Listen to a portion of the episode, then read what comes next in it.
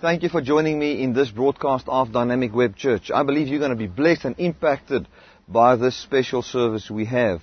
We're going to show you a message that we had in our conference here. Man, it was so awesome. It was just a message on faith and man, like the pastor said, he, he thinks it's one of the best messages on faith that he has ever heard. And I must be honest, the concept of grace when it comes to faith brings so much peace, it brings righteousness, it brings joy. It makes it easy to believe God. When you can know that faith is not something that you do for God, but it's something that just happens in your heart. Amen. I also want to welcome all the first time viewers of Dynamic Word Church. Uh, I believe that if you've got a heart that says, I want to hear the message of grace, this is the place for you. If you are just watching this for the very first time in your life, you've slotted into Dynamic Word Church for the first time, I do believe that you can make yourself ready and open your heart for the message of God's unconditional love that will bring dignity and worth to your life like you've never heard ever before. God's love is what will excite you. God's love is what will bring power to your life. That's like the Apostle Paul said. He said straight out, he said, the love of Christ compels me for I've got this revelation or I'm of this mind. Then if one died, then all are dead. And that was just what he saw as the love of God, which is the love of God. First John chapter 4 clearly says that herein is love, not that we loved God, but that he loved us and gave his son as the sacrifice for our sins so that we can live through his son. So if you can know that you can live through Jesus, experience life through what he's done for you, let's make that a bit more practical. Living through his obedience on your behalf knowing that he obeyed every commandment, every rule, every principle that there's ever been in the Bible 100% for you, and you can believe that and make that applicable to your life, man, the peace of God is yours. The prosperity of the Lord is yours. The peace of God is yours. Everything that you can imagine that comes from God is yours. Hallelujah. Now, um, if, yeah, I, I just want to continue this. If you're a first-time viewer, know this that we're going to just give this message of love to you. That's what will touch your heart. And if you listen to this and you might say, but this is a little bit different than what I'm used to, man, just l- continue to listen. Get a, get a perspective on everything I've said. And you will find the true peace of God. Hallelujah. Amen. I'd like to read a scripture um, just to explain the heart of God um, in short, and then we're going to go over to worship. After the worship, we're going to have this this um, this message, play you this message, and then I'm going to say something just after the message again. Right, we're going to read from Luke chapter 4 and verse 18. It says, The Spirit of the Lord God is upon me. This is now Jesus taking the book of Isaiah and reading this about himself. He says, The Spirit of the Lord God is upon me because he has anointed me to preach the gospel to the poor. He has sent me to heal the brokenhearted, to um, brokenhearted, to preach deliverance to the captives, recovery of sight to the blind, and set at liberty them that are bruised, to preach the year of acceptance of the Lord. Amen. So when the Spirit of God is upon somebody, it brings wealth to those that are poor, it heals the brokenhearted, it sets, it sets people free, it gives them peace, it tells you about the acceptance of God. That's how simple it is. It tells you about God's unconditional love. It tells you about what God has done for you, how free you are, and that's what the Holy Spirit brings. Amen. So many times when we go to church, we repent from our sins and all the bad things we do to get to a place where we get new rules, new regulations, what we must do for God. I've got good news for you. If you receive the grace of God, Jesus Christ, what He's done for you, you will find that you are born of God. The life of God comes into you and then you find God living through you. It's not you trying to make a living, not you trying to make this Christian life come forth out of you. It is God living in you. Every effort you make to be like God, or to be holy, or to be righteous out of your own effort, and, and not as a result of the revelation of the finished work of Jesus Christ, it is called born of the flesh or born of your own willpower, and that is not peace promoting, and that doesn't mean anything in the eyes of God. What really means something in the eyes of God is when He lives in you. And the wonderful thing about that life is that it's effortless. Amen. It's full of joy, true righteousness, true peace. Hallelujah. And that can be applied to every area of life. Isn't that awesome? Well, we're going to go over to the worship. I would like you just to open your heart, relax, enjoy the music, listen to the words, allow this to enter into your heart. From there, we go directly over to the message, and then after the message, I want to say just something in short. Amen. Enjoy the worship. Okay, we're going to talk about faith. Hallelujah. You know, faith, um, when it comes to faith, we've, we've had such a wrong idea of faith. And like I said last night, we, we try to believe four things. And the vision is not to try and believe God for things, but to believe in someone. We don't believe for stuff. We believe in someone. You know, I don't believe, um, you, you know, if you know somebody and you really know who he is and you know that he's got certain things that just comes naturally for him, you don't have to work up faith to know that he will do things for you. It just comes naturally. It's a rest that you're in. You know, it's like, like what you've known now. For me, to, to go on, to, to take my bike on a weekend and to go riding in the mountain, mountain passes, that's, you don't have to have great faith to believe that I will do it. You know, it will just come naturally for you to believe because you know that's the type of person I am. You've heard that about me, and as you've heard that over this week, you know it comes naturally for me. For me to preach the gospel of grace, it's if for you, it's easy for you to believe that when you go to a session where I preach, that you will hear grace. Because that's what you've experienced, that's what you've heard. And that's, you, have come to know who I am. And, and out of that, you expect that. And that's the thing that's going to work with God. And, and that's the way it works with God. So many times we thought that faith is, you know, we don't know if God's going to do it. And if we believe enough, then He will look at my faith and then He will say, okay, you've just reached that secret level now. So you qualify to release, release something out of heaven and now God's going to do something for you. That's not the gospel. That's the law mixed into the gospel. And then that produces death. And the way it was was, and out, out of that teaching came a big hierarchy type of, of theory. Because we were looking at the people that were getting it right, and then we were thinking, man, they are so special, they've got this special thing, you know, they've got this special key, and God's doing this thing through them, and, and whatever, and we started to worship people. You know, they are so special because they've, they've got this and they've got that, where the Bible says that there's different gifts in the body of Christ. And, and it's as the Spirit wills. It's just like that. You know, if I've got a, a, a gift to teach and I don't see a lot of signs and wonders and miracles, for instance, that doesn't change uh, my value. For my value is not determined by what I do for God. The kingdom of God is not about what we must do for God.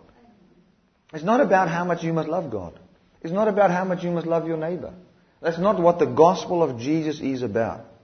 It became that. It became a theory of what we must do for God in the name of Jesus. The gospel became a message that says, listen, the law exists and is there for us, and God will give us the Holy Spirit, and then by the power of the Holy Spirit, we must obey the law, and then we'll be blessed. That's not the gospel. That was what Jesus had to do. He had to obey the law so that blessing could come. But once he's obeyed the law and the blessings came, then the law was fulfilled, like I said last night, and it passed away. And for those of you who hasn't been here, I just want to recap a little bit on this. The, the Bible says in Matthew 5 verse 17 that the law, Jesus said that I've come to fulfill the law. I didn't come to break the law. In Afrikaans, ek het nie gekom om die wet te breek nie, maar om die wet te vervul. And then he says, heaven and earth will pass away, but not one point or comma of the law will pass away till it is fulfilled. But he came to fulfill it. Now, did he do his job or not? Now, if he fulfilled it, it means it passed away. And so many times we've been deceived by looking at that scripture, not reading the whole thing, thinking that the law will never pass away. Heaven and earth will pass away, but the law will never pass away. Now that's what's written there, but the end of it says, it will never pass away till it is fulfilled. So what it was actually saying is, if He doesn't come to fulfill it, the law will always be something between us and God. Because we will never have the, the, the ability to do that law. So he came to do it so that it could pass away, so that we can come to God by faith and not our works. That's it. And now what happened was um, the, the whole faith thing became a work as well, and that message of death crept into the faith message. And faith became a message instead of a fruit of a message. And that's wrong. You know, we're not supposed to try and preach faith. You know, it's by how hard you believe. It's not by how hard you believe. If you preach the right thing, people will have faith. The word faith um, in, the, in, the, in the Greek is, is the word persuasion. Persuasion. It literally says a persuasion through an argument, true or false. That's what the word faith means. To be persuaded. If you go and buy yourself a second-hand car, you look at the car and, and you, uh, you've got a list of things that you're going to look at, and if all those things fall in place, then you're going to be persuaded that it's a good car or a bad car, depending on what, what falls in place or not. And then you go and you look at, okay, what's the mileage on the car? And then you look at how's the tires? Is there oil leaks? Has it, has it, does it have a service record? And you look at all those things, and you might have been looking at 10 of the 20 things that you've got in your list, and then you will still not be persuaded. And then there'll come a time when you just get all the information correct, when you will be persuaded about the condition of that car. And that persuasion is not something you decide to have. It's something that comes because of the information that you get. So you'll get information about this thing, and you'll get information, and information, and information, and after you get all the information together, and then you will be persuaded. And that's how faith works. Faith is not something that you work up, that you decide to have. I'm going to now have big faith today, and to this morning we stood up and I decided that I'm going to have this faith today. I'm going to walk in this faith. We're going to see a miracle. Or today I'm going to, I decide I walk in faith. You can't decide to walk in faith. You hear the right message. And when you hear the right message, then you find faith coming into your heart. The Bible says faith comes by hearing. And hearing by the Word of God. So when you hear God's Word, you will find faith coming up in your heart. That's why when you don't believe in Jesus, it's a very great offense because um, God even gave you the faith. You were actually going against your own belief. Because as you listen to the message of grace, uh, by the end of the session, you will find faith already in your heart. Because by that hearing, faith came. And then you decide, well, I'm not even going to believe, I'm not going to even walk by what I believe. Because of certain other things that's in your heart. What people are going to think you know, some other traditions that's in your mind. No, no, no, I can't lay that down because I've been, I've been believing in that thing for 20 years. Now I feel this feels good, it feels right, but I'm not going to go with it. Because God gives you the faith. Faith comes by hearing and hearing by the Word of God. Now, um, and I want to clarify this. Faith doesn't come by the Bible. This Bible you can read this Bible. I believe that this Bible contains the Word of God.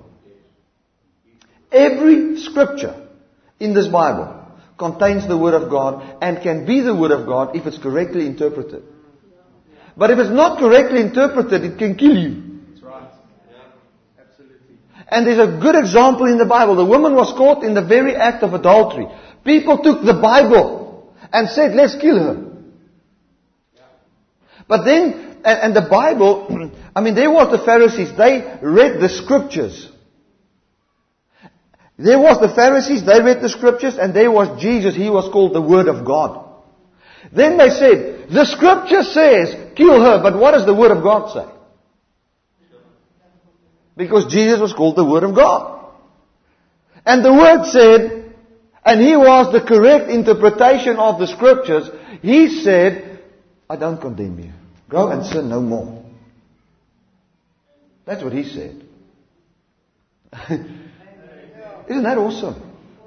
So when you read the Bible, the faith does not come by the scriptures. Faith comes by the word. It comes by Jesus interpreted into the scriptures. Faith comes by that persuasion of who God is. You must, you must realize that Moses wasn't the perfect representation of the Father. Neither Elijah or Elisha or David. Nobody in the Old Testament was the perfect example of who the Father was. People come and they say, yeah, you know, I think it was Elijah or whatever. Het 'n kaal kop. Huh? And then the children came and they and, and, and, and they and they they hulle and mocked him. And then the bears ate, ate them. Says, yeah, you know, then we take that into the New Testament. Do you know how Elijah called fire on the people? Do you know what? If Jesus was there when Elijah called fire on the people, he would have rebuked Elijah. So what are you busy with? Because there was John and the, the sons of thunder also living in the Old Testament. Remember, Jesus didn't live in the New Testament, he lived in the Old Testament. He came under the law, and under the law they said, these people don't want to accept you, shall we call fire like Elijah did and consume them all? He says, you don't know of what spirit you're of. For the Son of Man has not come to destroy men's lives, but to save them. Hallelujah. So when we want to interpret scripture, we need to see Jesus. Don't try and see Moses or Elijah or any of those guys. See Jesus in that scripture. And when you see Jesus in the scripture, it produces faith. And faith just happens to you. Faith is not something you do to get God to do something for you. Faith is something that just happens to you when you get knowledge of what God has done for you. That's faith. That's persuasion. Hallelujah. And if we can read the scriptures with Jesus Christ in them, Daar was die Emmausgangers. En hulle loop daar hulle loop langs die pad and they were crying, they were saying about the things, you know, what happened to Jesus and all of that. And here comes Jesus and walked with him. And he said, "Why are you so sad? How do you read the scripture?" So they were reading the scripture and they were sad. So you can read the scripture and be sad. And then the Bible says he explained himself in the scriptures. And then they were happy. and they said, didn't our hearts burned within us when he explained the scriptures to us? And he explained all the scriptures concerning himself. So he took the scriptures that made them sad, he placed himself in those scriptures, he's finished work, and then they were happy. And that brings faith. Hallelujah. So don't try and work up faith. Faith is something you either have or you don't have. And don't fool yourself. If you don't have faith, say, I don't have faith. You might say, yes, Bertie, you know, how can you say that? You know, the Bible, Jesus comes to the Pharisees and he, says to, he says to them, um, how can you that are evil speak good things? That means they were saying things that wasn't in their heart. And that's what I call this positive confession move. You know, you just confess positive, you doubt like hell, but you confess right. huh? No, no. The Bible says what the heart is full of flows out of the mouth. So let your mouth flow so you can see what's in your heart. And then you, you come to the Word of God and let the Word of God change your heart and then you'll see a change in your mouth. Just changing what you're saying doesn't work. It's not right. Man, dit is is so goed die, die ou hy stink en hy vrot en hy laat hom nie bad nie, hy trek hom net nuwe klere aan. No, no. Get into the word, get into the message of grace, get into the love of God, and you find words of faith coming out of your mouth. And that's genuine and true and it brings power. You know, so many times we, we think, you know, if I just confess right, God's going to do the thing. And if you just confess one thing wrong, oh yes, then bad things going to happen to you. You can't say, you know, Afrikaanse taal, Afrikaanse language is a bit negative. Dit is vrek warm en is vrek koud. I'm Sorry, I don't know how to say that in English. You can't say that in English. Huh? It's deathly cold, deathly hot. Alles is vrek en dood. You know? And now they say if you just say vrek or dood, then, then you, you're not going to be blessed and you cancelled all the good things. Do you know what's so wonderful about this, this confession teaching? It is, you can confess right for a year and say one wrong thing and then it cancelled all the right. Because, you know, that the belief system that people function out when you say that is that the negative has got more, po- more power than the positive. That's it. I'm going to die of a heart attack within five seconds. One, two, three, four, five. Six, seven, eight, nine, ten. Do you know why it didn't work? Because I didn't believe it. If you believe in your heart and confess with your mouth, you shall be saved. And the problem today is we don't have true faith. We don't hear the true gospel. So don't try to work up faith. Faith is something that happens to you as you listen and hear the word of God. Now, let's go to Hebrews 11 verse, verse 1. And we've defined the word. The word is the message of grace, the message of God's unconditional love. Thank you, Jesus. Thank you.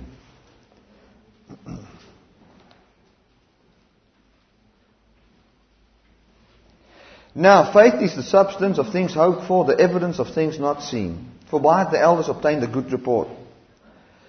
Now, faith is the substance of things hoped for, the evidence of things not seen. Now, so many times that scripture, we, we read it from a wrong perspective, saying, because we want to see what faith is so that we can try to do faith to get the thing. In other words, faith is the substance of things hoped for, the evidence of things not seen. So in other words, now we think, okay, if that is faith, let me try to hope for things I don't see. And really hope with, with a lot of power, and if I just continue to hope, I will see a good report. But that's not what that scripture says.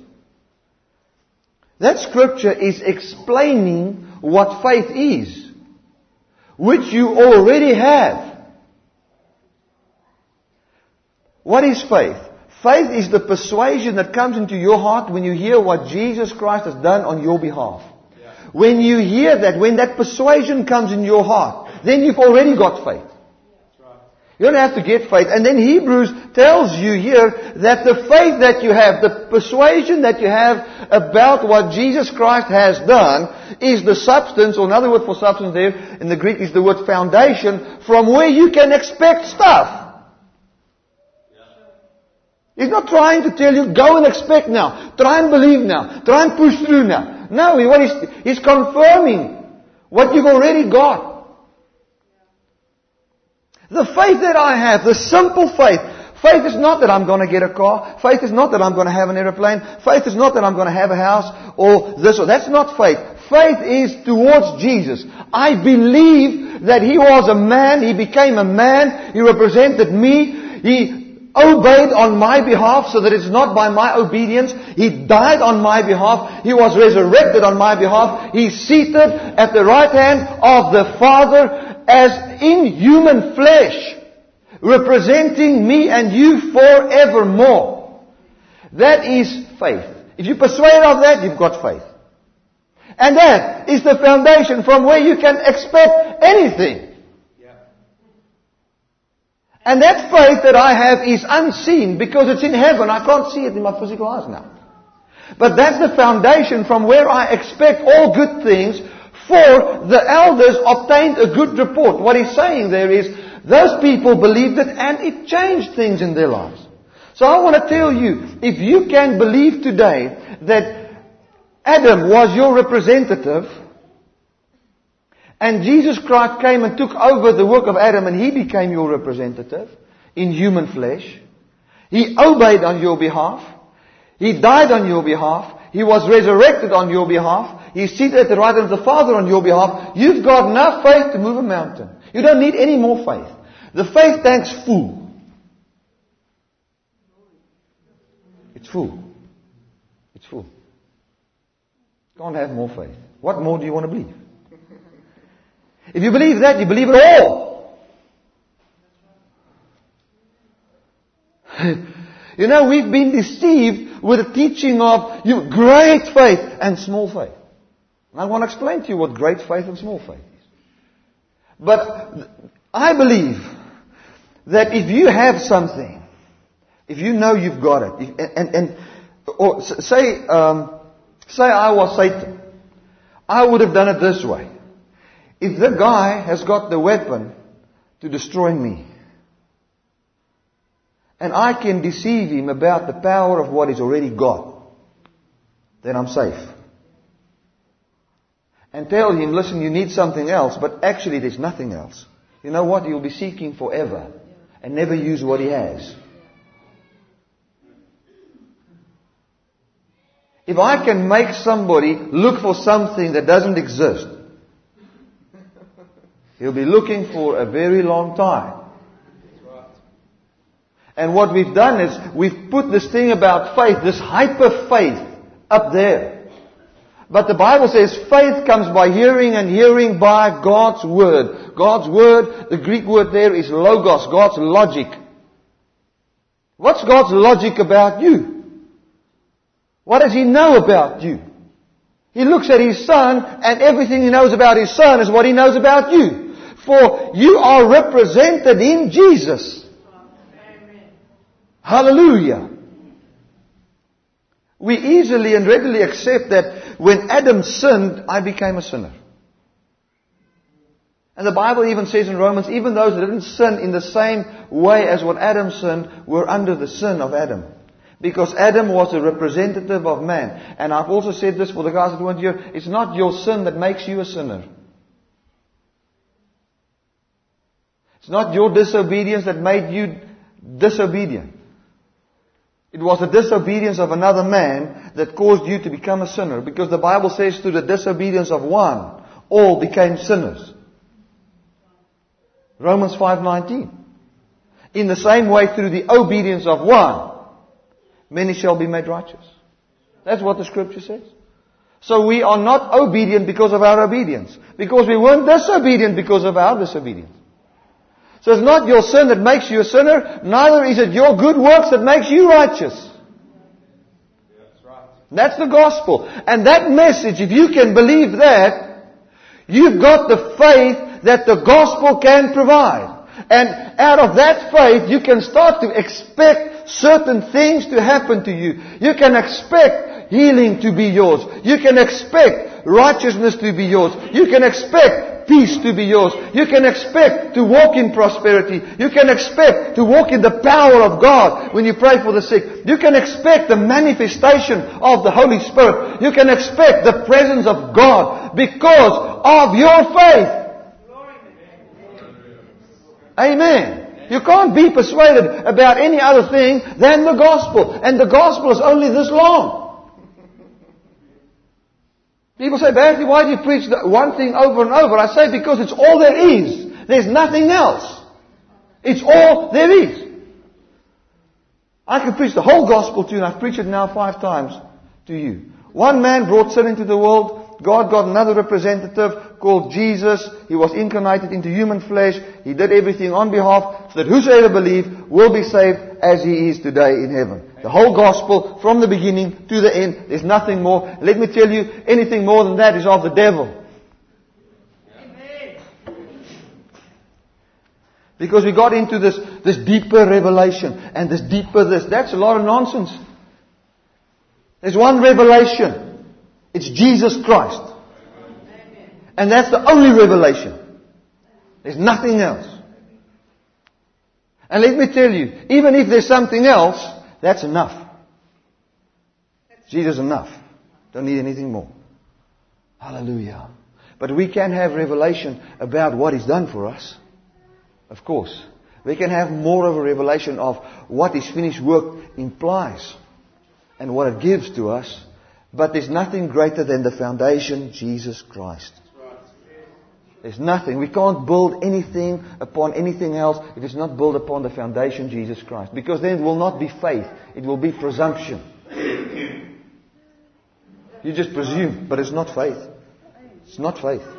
So faith is the foundation from where we hope. It is the evidence of the things not seen. Hallelujah. So if we can just know that faith will bring into the, the, the, true context of that thing is faith is the substance of things hoped for. It's the foundation from where we hope. It is the thing that brings into evidence what is not seen. What is not seen today is that you are healed because in your physical body you see that you are sick. But are persuaded of what is done for us upon the cross. Therefore we confidently expect the manifestation of that in our hearts. And that comes by the faith, not your willpower. Not you trying to work up this faith now.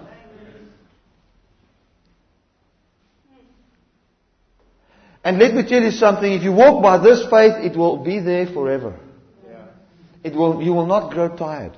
You will not grow weary because it's not you trying to work it up. Amen. Right. Let's go to Mark 11. I've, I've made the slogan. Faith is not something I do, something that happens to me. Okay. And we're going to get into belief because there's a difference between faith and belief. Great difference.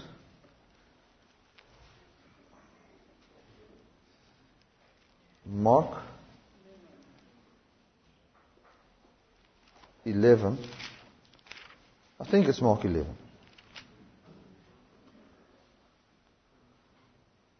Verse 22.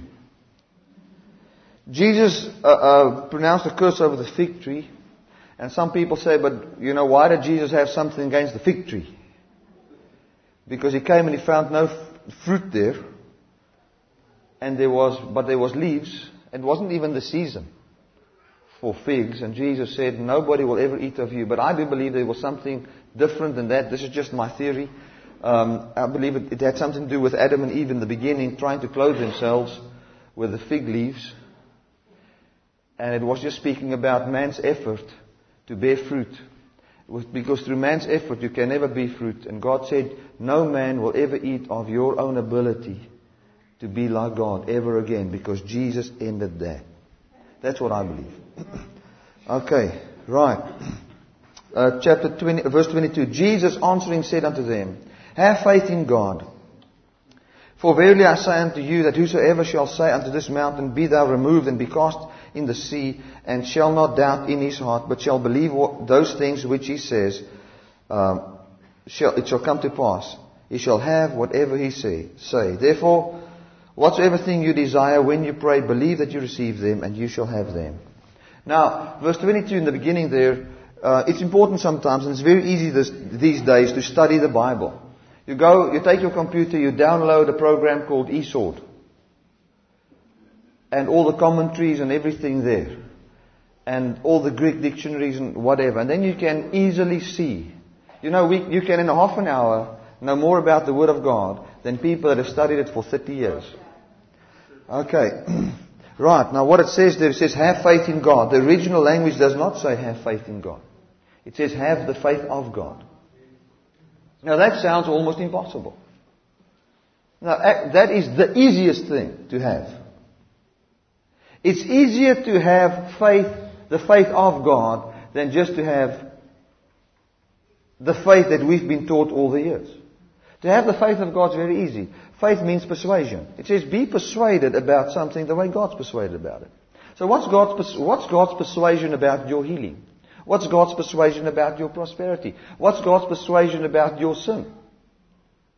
God's persuasion is all found in Jesus Christ. Because, listen, faith comes by hearing and hearing by the Word of God. And that is a gift of God given unto us. What God believes about you is God one, it's all 100% connected to what Jesus has done for you. Okay. So how's God persuaded? God is persuaded that I am healed. Be free from my works. God is persuaded that I will prosper financially, free from my works, working pr- principles free from my giving, my sowing, tithing, whatever. He is persuaded that Jesus is prosperous. He is so persuaded that Jesus represents us because he sees him physically next to him in human flesh. Jesus is fully persuaded that your sins are paid. He felt it on his back. He walked this earth. He is persuaded about it. And what we do when we read the Bible is we come to a place where we start to see what God knows about us, about our sin, about our prosperity, about our peace, about our relationship with Him, based on what His relationship between Jesus and the Father. Hallelujah. Amen. That's the relationship there is. The way God is persuaded, that is the faith that He says we must have. He says, if you have that faith and you say, it shall happen. So don't try and work up hyper faith. Just listen. Don't even try to work up any faith. Just listen to the word of grace. You'll find God's faith. And then whatsoever you desire, you ask. Believing, that's not the word faith. It's another word. Believing in Him. Okay. So I ask for stuff, but I believe in God. Now what's the difference between faith and belief? Faith is the persuasion that comes into your heart because of the facts put together. Okay? Belief. The, the, the word belief uh, in the Webster's also says it's the word trust, which means to rest your mind in the integrity, veracity, friendship, or sound principle of another person. Belief is to rest your mind in the integrity, veracity. The word veracity means habitual observance of truth. Okay? So, if we come to God, we must rest our mind in the fact that He's a God of integrity. Now, what is integrity? Integrity in the New Testament is that God will not go away from His plan in Jesus Christ that He's a God of integrity. If He said it's not by your works, then He's a God of integrity. Dan gaan hy nie môre uh, because He doesn't like your face for some reason. He's now going to switch you over to works. But the rest is by grace. No, no. He's a God of integrity. That means He sticks to grace. He sticks to His unconditional love. He sticks to who He is. He's not going to change. God is good and whatsoever is good comes from God and that's it. And He's going to stick to that. He's going to stick to His plan that He gives to you by grace and not by works. He's going to stick to, He's going to be true to who He is and He's never going to change from that. That's a God of integrity. He has laid down, a, a, a, you know, we must realize this, and I know I'm throwing in a lot of stuff. There's no covenant between you and God. The covenant is between the man, Jesus Christ, and the Father, and you have been engrafted into the man between whom the covenant is and the Father. And we've got a testament that says that we are part of that because we have been engraved into Christ. Okay? So, the only reason why you cannot receive from God is if Jesus breaks the covenant. So as long as what Jesus is seated next to the Father, and he believes in the Father, he is holy, he is righteous, he is blessed, and you believe that, that's how long you'll be holy, blessed, and righteous. Because not on your ability. Our blessing is based on the ability of Jesus, where he is today. Hallelujah.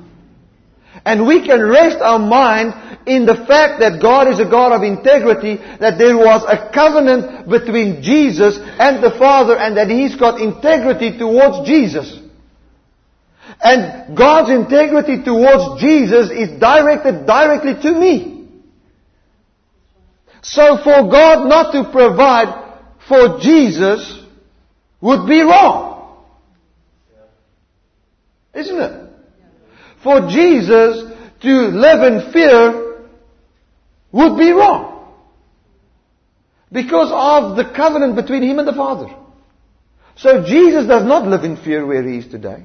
He knows that his needs are met already. And there's one thing we must get into our mind, and, please listen to what I say. Jesus Christ is the Son of God.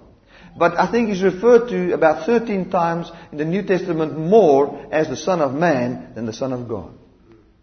Because the whole, uh, the whole New Testament thing is about God becoming man. And the, good, the best news you could ever get was when he was resurrected from the dead in human flesh. And he could eat and you could feel him. Because that meant that God was still man. And he, Jesus, will forever be a man. Human being. That's why we will forever have him as our representative and as long as what we rest our minds in what he's done for us, we will forever be like Him. I don't see myself right now in His perfection. But I've got a confident expectation in His return. If I have already died, I will be raised from the dead and I will have an immortal body. And if I live in His return, I will be changed in the twinkling of an eye into His perfection. For as He is, so am I. Hallelujah. For He is forever our representative. And that is faith. That is belief. Believing that. That is true faith. That is the faith of God that we can have. But the problem is why we've got measures of faith is in the measures we understand that. Because it's always been mixed with the law. It's always been a leaven thing. Now, belief means to rest your mind in the integrity of God. So when you get, like when you buy a car and you get all the facts together and you say, okay, this is a good car, then you can now rest your mind in the fact that it's a good car. So when your mind wants to run away and say, yeah, but this, is, your mind can rest. Rest. Don't try to get your mind to rest. Get enough of the facts. Until you find your mind's resting now. That's it. You don't stress, but where, you, where the Word brings rest to your mind. Hallelujah. Rest your mind in His integrity, in His veracity, His habitual observance of Jesus. Veracity means habitual observance of truth. Jesus Christ said, I am the truth. So G, God, by habit, looks at Jesus when it comes to me and you. And what we can do is we can rest our minds in that. Here Jesus hierdie maand, I know I'm going to pay everything, but next month. Look at next month. What about next month? Let me tell you, you can't rest your mind in what you see. Because what you see doesn't look good. It looks as if the krag gaan alweer obvious. It looks as if this business is going bankrupt. It looks as if it's not going to work. Everything shows that it's not going to work. But I can't rest my mind in the fact that all those things, I, am not going to try and look into the situation, trying to see a good thing in that situation so that I can rest my mind in another good thing that I see in my situation. At least, at least this guy phoned, you know, and made a promise. You can't rest your mind in that. Don't look there. What you do is you go and check in heaven and you say, God, are you still observing Jesus concerning me? Yes or no? Yes. Now tell me more about that God.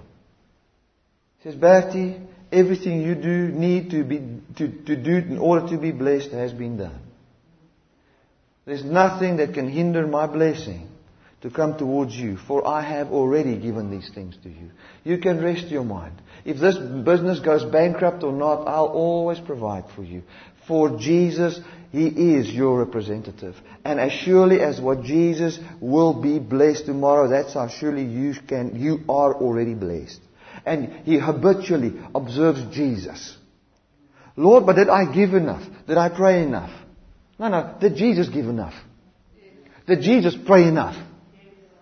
That's the question.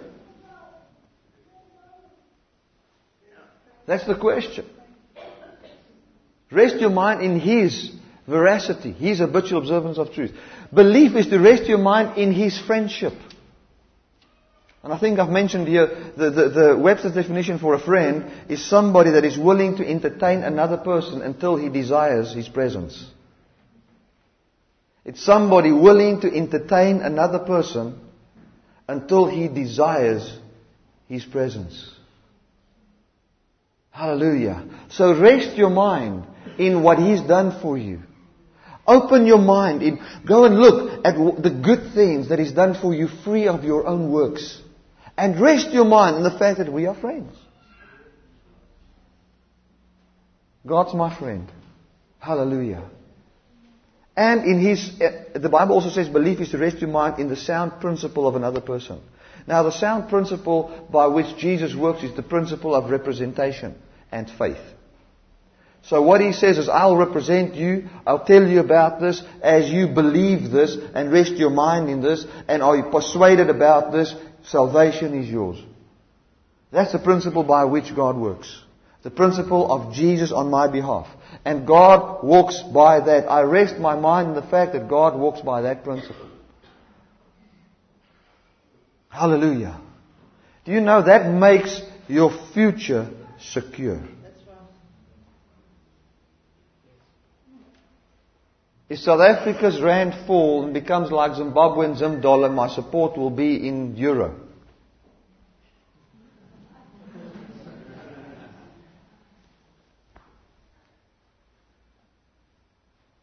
If, and know what's the nicest thing? One of the things in the kingdom of God, if I lose everything, God gives me something, a gift that the church has forgotten about. It's a gift of God. It's called contentment. And contentment makes you a millionaire in a second. Because you don't worry about the stuff you don't have. You can't even see what you don't have. You see what you've got. To me, that's a definition of, of, of, of between poverty and, and, and, and, and wealth. A rich man. You're rich when you are conscious of what you have. And you are poor when you're conscious of what you don't have. And you're poor.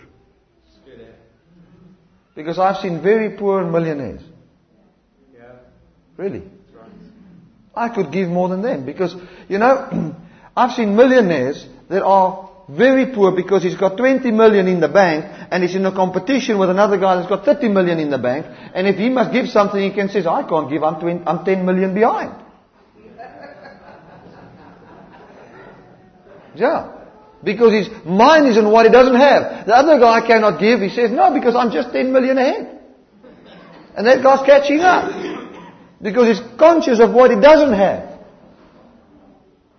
So let us be wealthy and rich in the gift that God has given us through Jesus Christ. So when I rest my mind, I, it, it's like, what if the worst happens? I lose everything. When I lose everything in that time, it will feel okay. Will not be. I'll be happy for the for the one bedroom flat I live in. Will, I will think it's awesome because that's what God will put in my mind.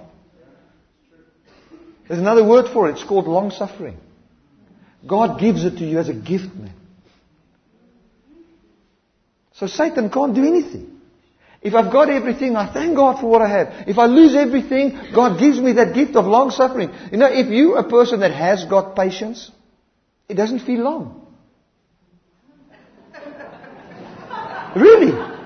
Isn't it? If you do have patience, it feels very short. I've been in Zambia. They say the boat's going to leave at nine. Half past twelve, we're still waiting. But nobody's in a hurry. It doesn't feel long to them. Because they've got patience. It's in them. If I get it today or tomorrow. You know, to them it's wonderful because normally they row. It takes them three days to do the 80 kilometers. But now they've got a, an, an, engine. And uh, it takes them only six, six or eight hours. Man, wonderful. The patience that they have makes them makes them not see what they don't have. So that's the way God works. In His kingdom, He's placed things there that I can never be defeated. So I don't have my peace in if I have money or not. My peace is in do I have Jesus? If I've got Him, even if I don't have money, I will have patience. I will have contentment. I'll have joy in that. Not that I say that we must expect it to go bad, but we can rest our mind in the fact that He is a God that will work by that principle. He will always bless me. I, I, I can always be cared for. My future is secure because of Jesus. Hallelujah. That's true faith. So faith is resting your mind in the integrity, habitual observance of Jesus, friendship that God has got with you, and Him working and functioning on that sound principle which is Jesus towards you 24 7. Hallelujah. Now, what is great faith and what is small faith? Let's go to Matthew 8.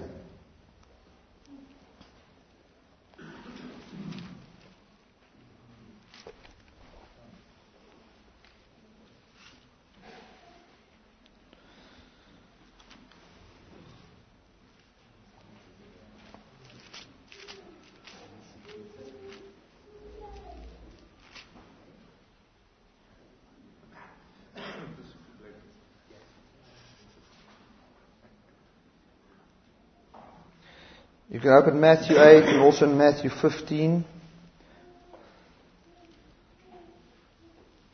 You know, so many times, you know, we, we say, God, you know, I've got only such small faith. You know, and, um, but I've got good news for you. Jesus was speaking to the Pharisees and their unbelief. And then he said to them, you know, if you can only have faith as a mustard seed, then you'll be able to say to this tree, be plucked up and cast into the sea or whatever and will happen. So the, the thing in the kingdom of God is not how big your faith is. It's what type of faith you've got. Because just a little bit of the right faith can do the thing. Because they were saying, Jesus said to them, you must forgive people, you must forgive people. They said, oh, increase our faith. Then he said, listen, wait. It's not in how great your faith is. If you've just got a small of the right faith, then it can happen. And they tried to have great faith, talking about, you know, um, great efforts towards the kingdom of God, really believing it's going to happen or something like that. But Jesus said the right faith, which is belief and resting of the mind in the finished work of Christ. Not by my works, but by His work. A little bit of that faith can get the thing done. Because they said, yes, I need a lot of faith. You know, to get all these works done, to believe, to forgive seven, seven times a day for the same thing, to forgive seven times, no more, seven times seventy in a day. He said, he said, Lord, I can't forgive that much in a day. Increase my faith that I can do this work, that I can be blessed by you. Then Jesus said to Peter, Peter, no man. You don't need to have all this faith to do all these works. You must just have a little bit of the right faith. Just have a little bit of faith and believe that I've done it for you. And that's enough to move the mountain of unrighteousness in your life and make you righteous. We're also chasing this big faith. You don't have to chase big faith. Just a little bit of the right faith is enough. That's what the Bible says. Now, let's look at great faith and small faith. I'll start with Matthew 15, verse 27.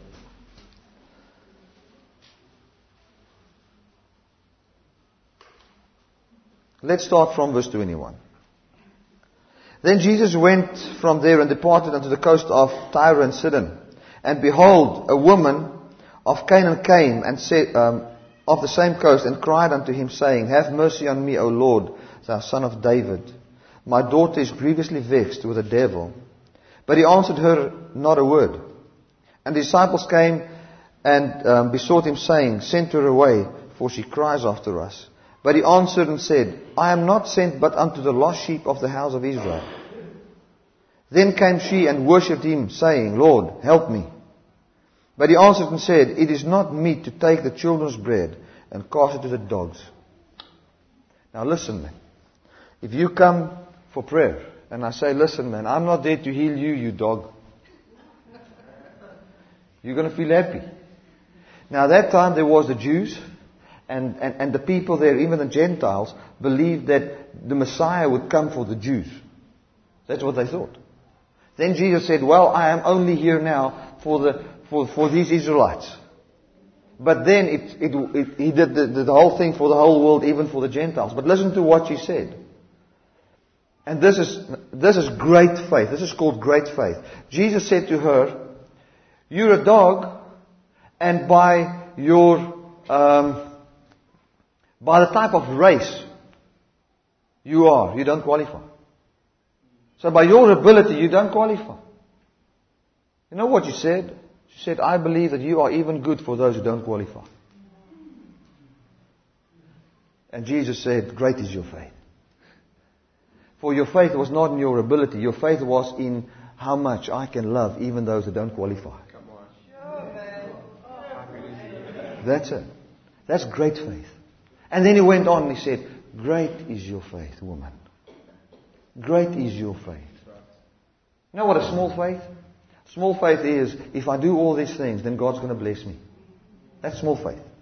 You've only got to put a little faith in who He is to bless you.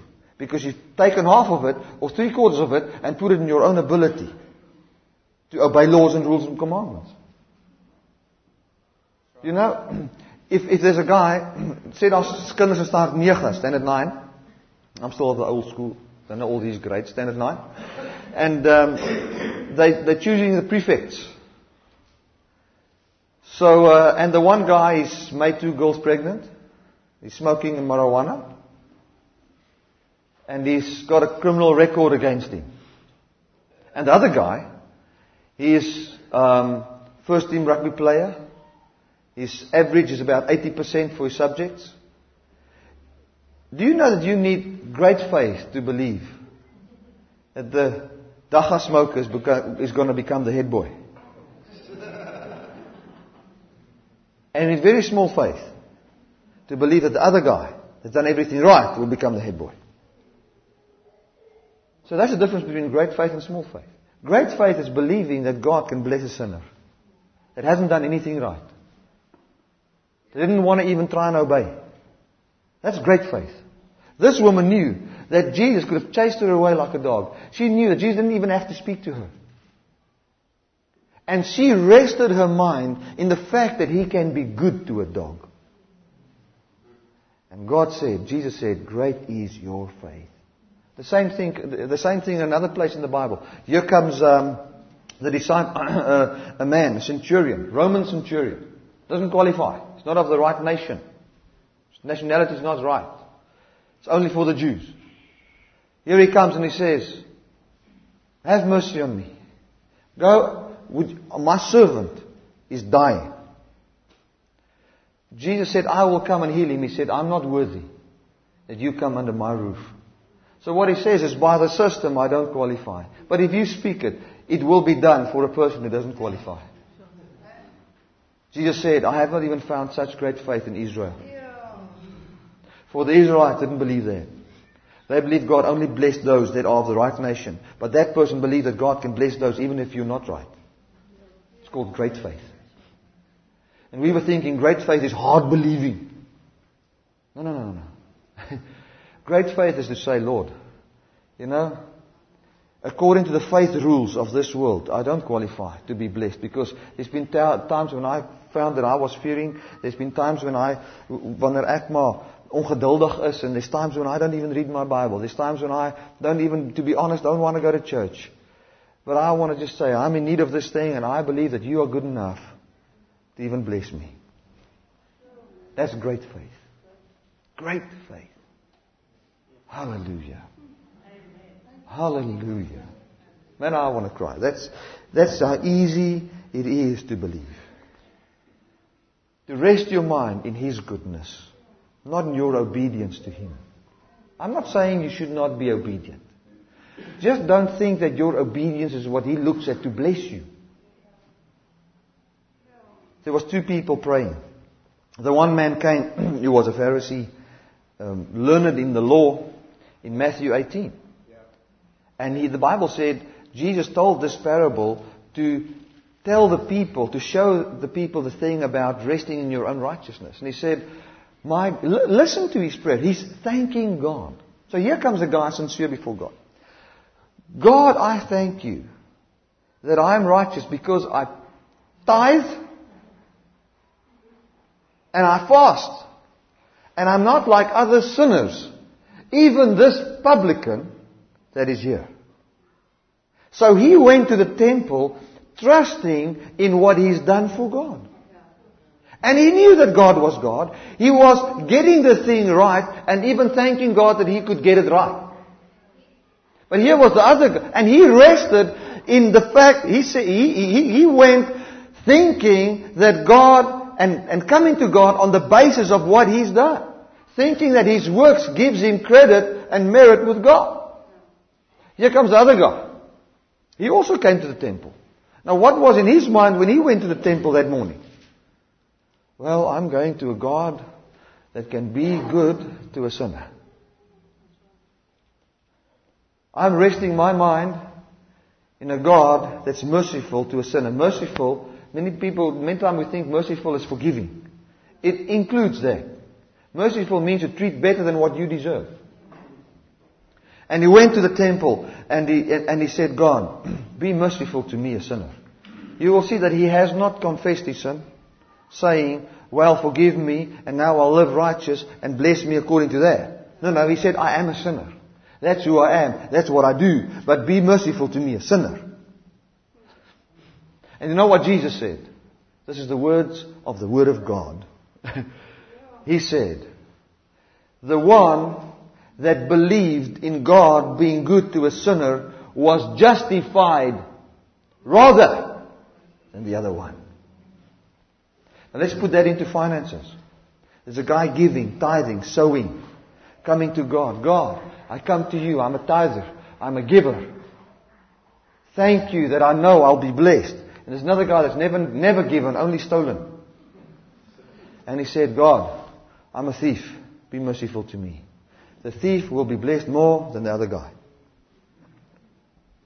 That can make some people angry. Really.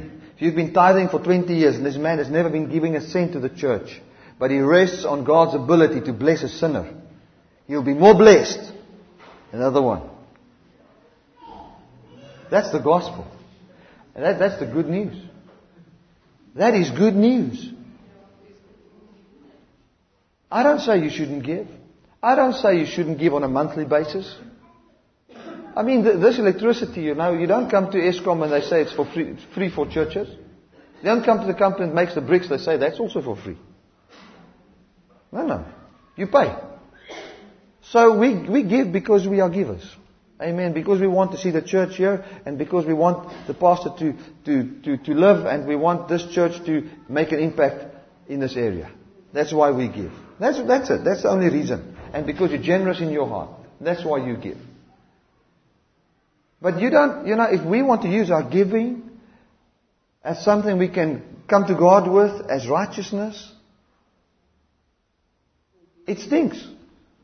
Because then it must be compared to the giving of God, because that's the standard. And then it says, no, it doesn't qualify.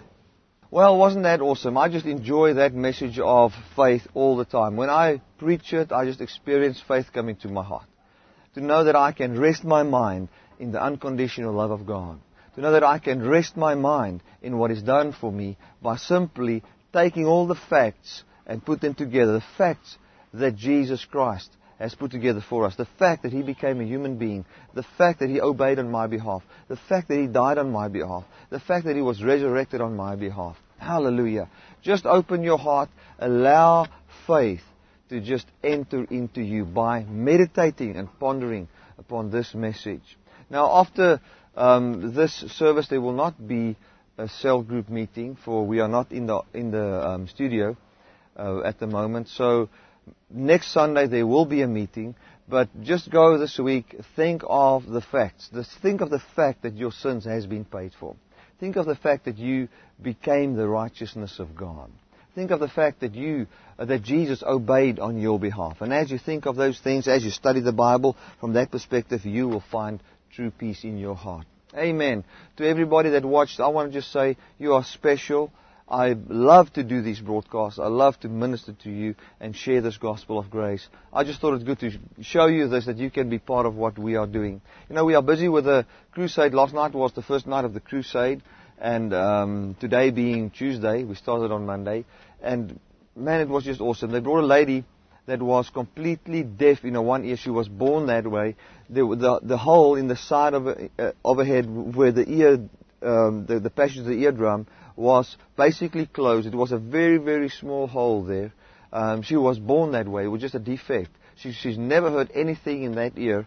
Um, I called her forward. The Lord Jesus Christ healed her right there in front of everybody. People were just, man, in awe. They were shouting, jumping, excited about what God has done. And then the team that came with, they laid hands on the, sec- uh, on the sick, and man, we got many, I, I would say every one of them at least had three or four miracles, and there was 14, 15 people praying. So we can say 40, 50, 60 miracles last night. People really being touched by the power of God right there.